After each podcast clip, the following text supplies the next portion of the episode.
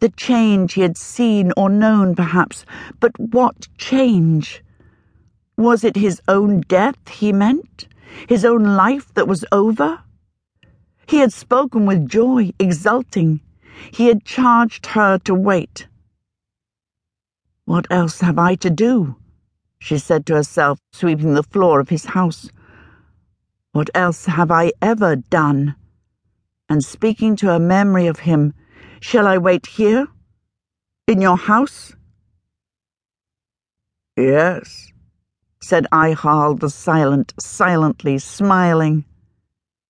So she swept out the house and cleaned the hearth and aired the mattresses. She threw out some chipped crockery and a leaky pan, but she handled them gently. She even put her cheek against a cracked plate as she took it out to the midden, for it was evidence of the old major's illness this past year. Austere he had been, living as plain as a poor farmer. But when his eyes were clear and his strength in him, he would never have used a broken plate or let a pan go unmended. These signs of his weakness grieved her, making her wish she had been with him to look after him. "I would have liked that," she said to her memory of him, but he said nothing. He never would have anybody to look after him but himself. Would he have said to her, "You have better things to do"?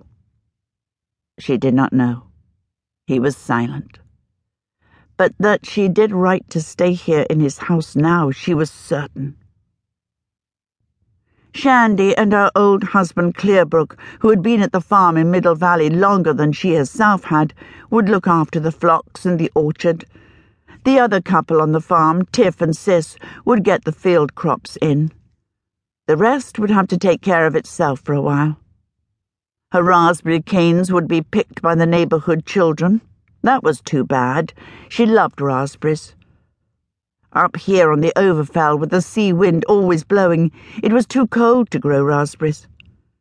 But Ogian's little old peach tree in the sheltered nook of the house wall facing south bore eighteen peaches, and Therru watched them like a mousing cat till the day she came in and said in her hoarse, unclear voice, "Two of the peaches are all red and yellow."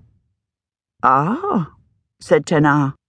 They went together to the peach tree and picked the two first ripe peaches and ate them there, unpeeled. The juice ran down their chins. They licked their fingers. "Can I plant it?" said Therru, looking at the wrinkled stone of her peach. "Yes, this is a good place, near the old tree, but not too close, so they both have room for their roots and branches." The child chose a place and dug the tiny grave. She laid the stone in it and covered it over. Tenar watched her. In the few days they had been living here, Therru had changed, she thought. She was still unresponsive, without anger, without joy. But since they had been here, her awful vigilance, her immobility, had almost imperceptibly relaxed.